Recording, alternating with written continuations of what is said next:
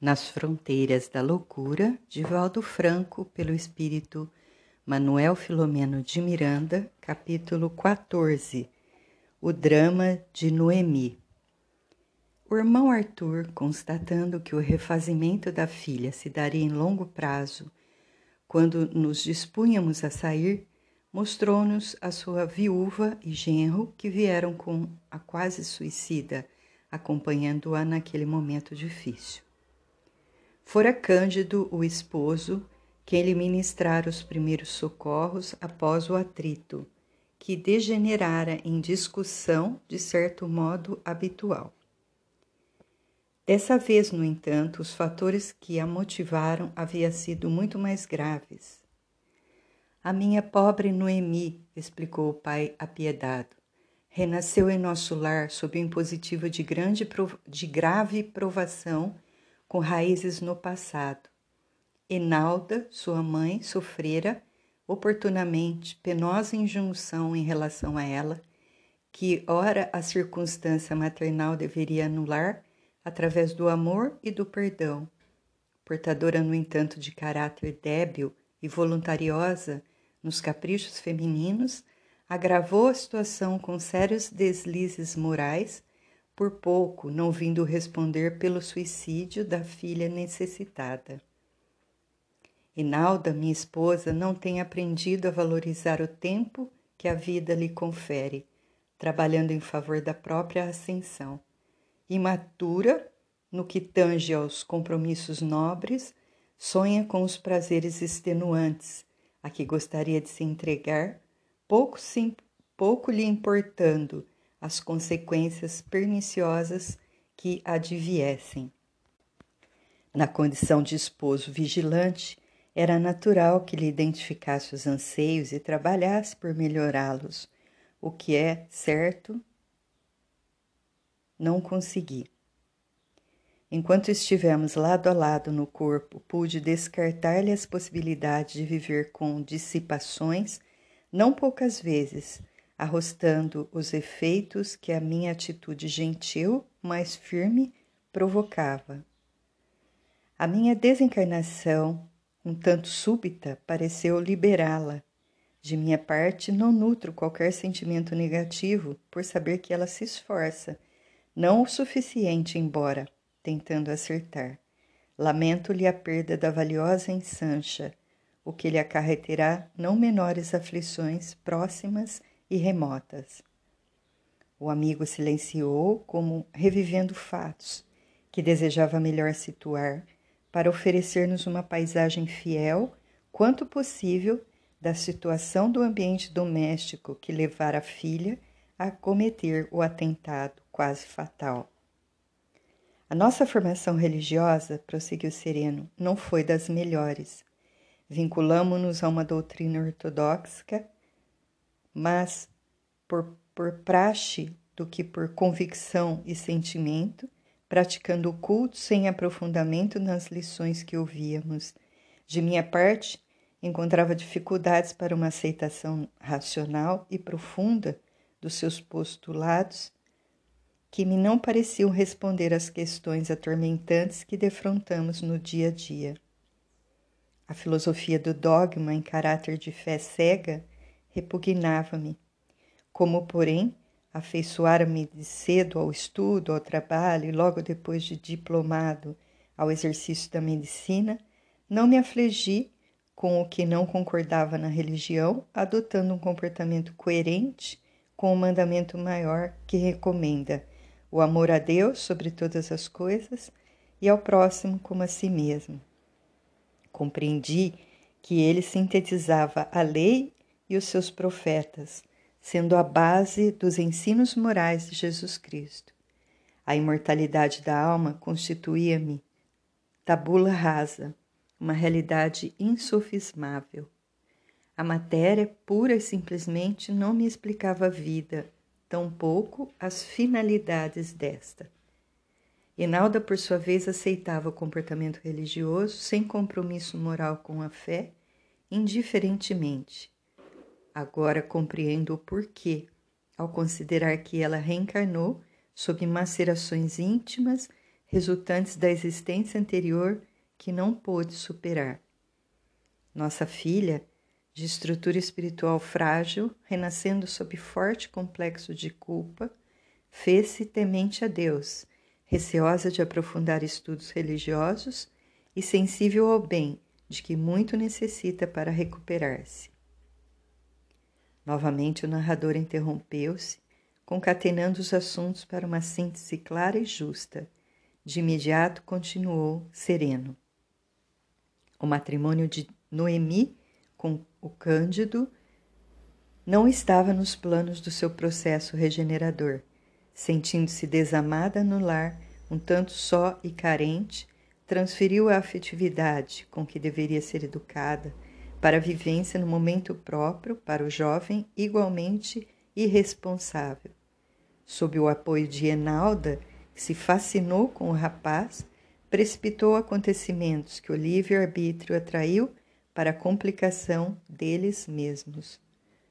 Passados os primeiros meses da comunhão física, surgiram as desinteligências por coisas nenhumas em que os caprichos pessoais complicam a convivência doméstica, arrojando os nubentes, quando levianos ou imaturos, em problemas de maior gravidade.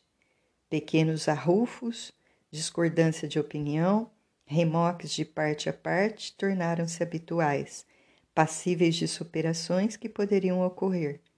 Sem embargo, deixando-se fascinar pelo genro, Enalda sustentava-lhe as falsas razões, dando-lhe injustificável apoio em detrimento da orientação e cuidados que lhe competia de estender à filha. A contínua aproximação entre sogra e genro, apesar da diferença de quase 20 anos que os separava, degenerava em relacionamento delituoso dentro do próprio lar.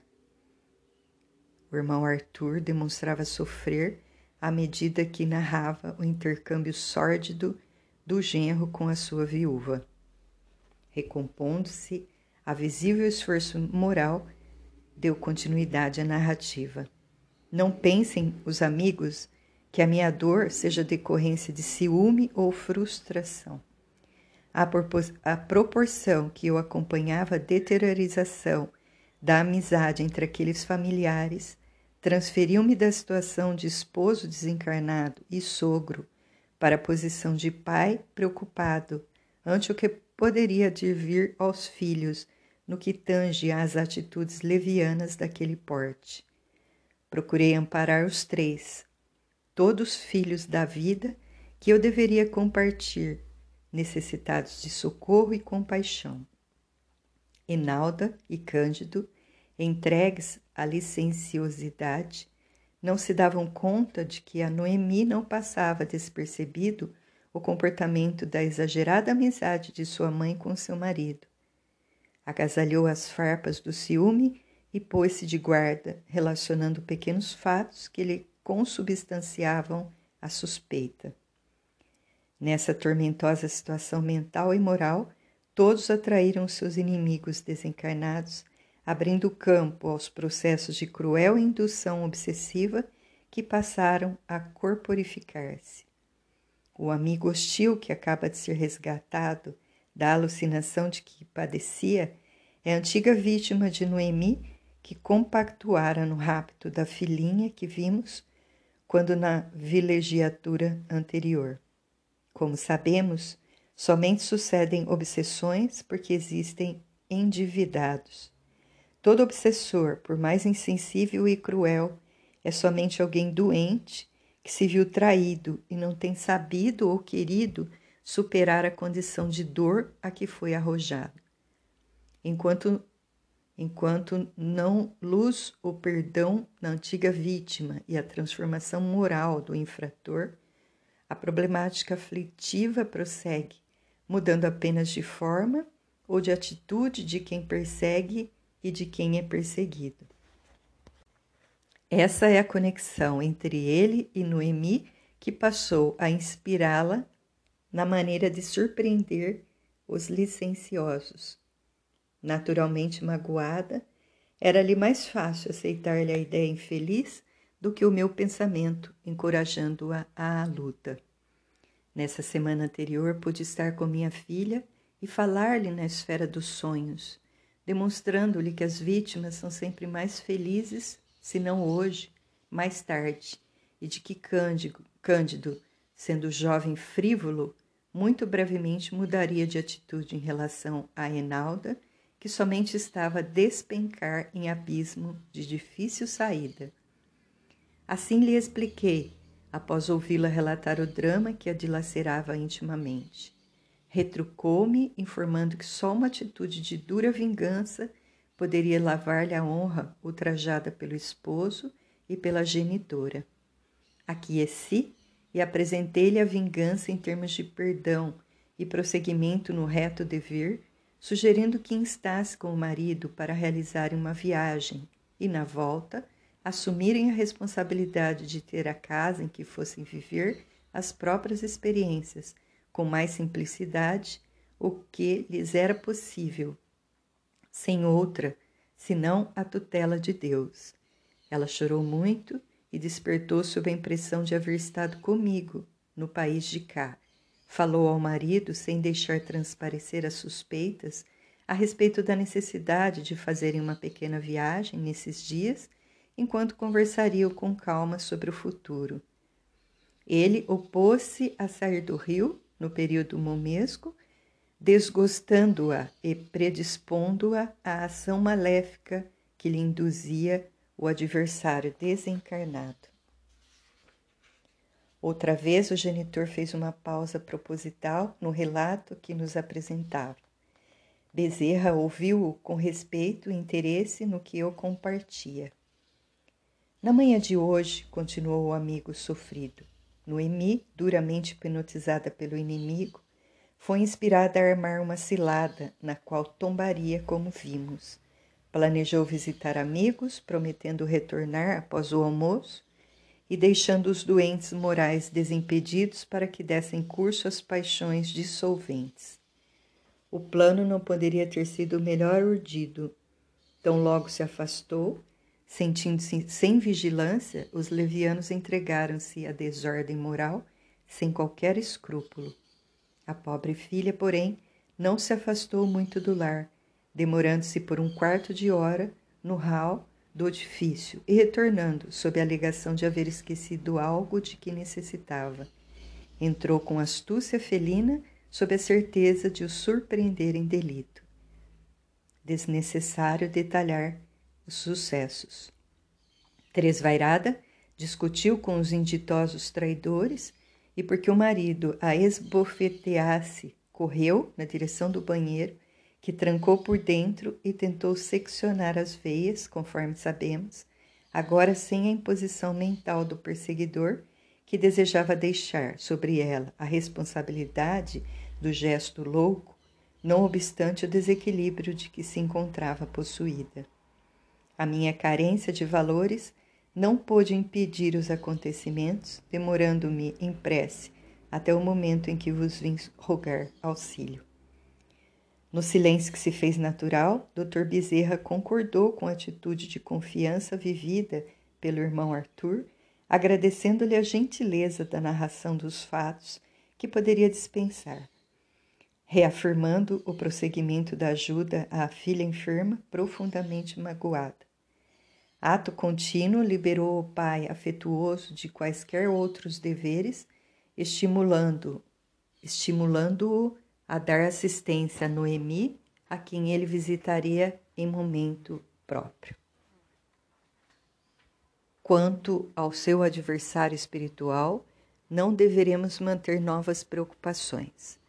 Quando terminarmos os labores extraordinários a que nos estamos dedicando, ele será encaminhado ao largo tratamento que se lhe faz indispensável sob a carinhosa vigilância materna. Nossas preocupações devem cingir-se no momento ao restabelecimento de Noemi e às providências primeiras para o seu futuro. Confiemos em Jesus e, embora agindo no bem, deixemo-nos por ele conduzir.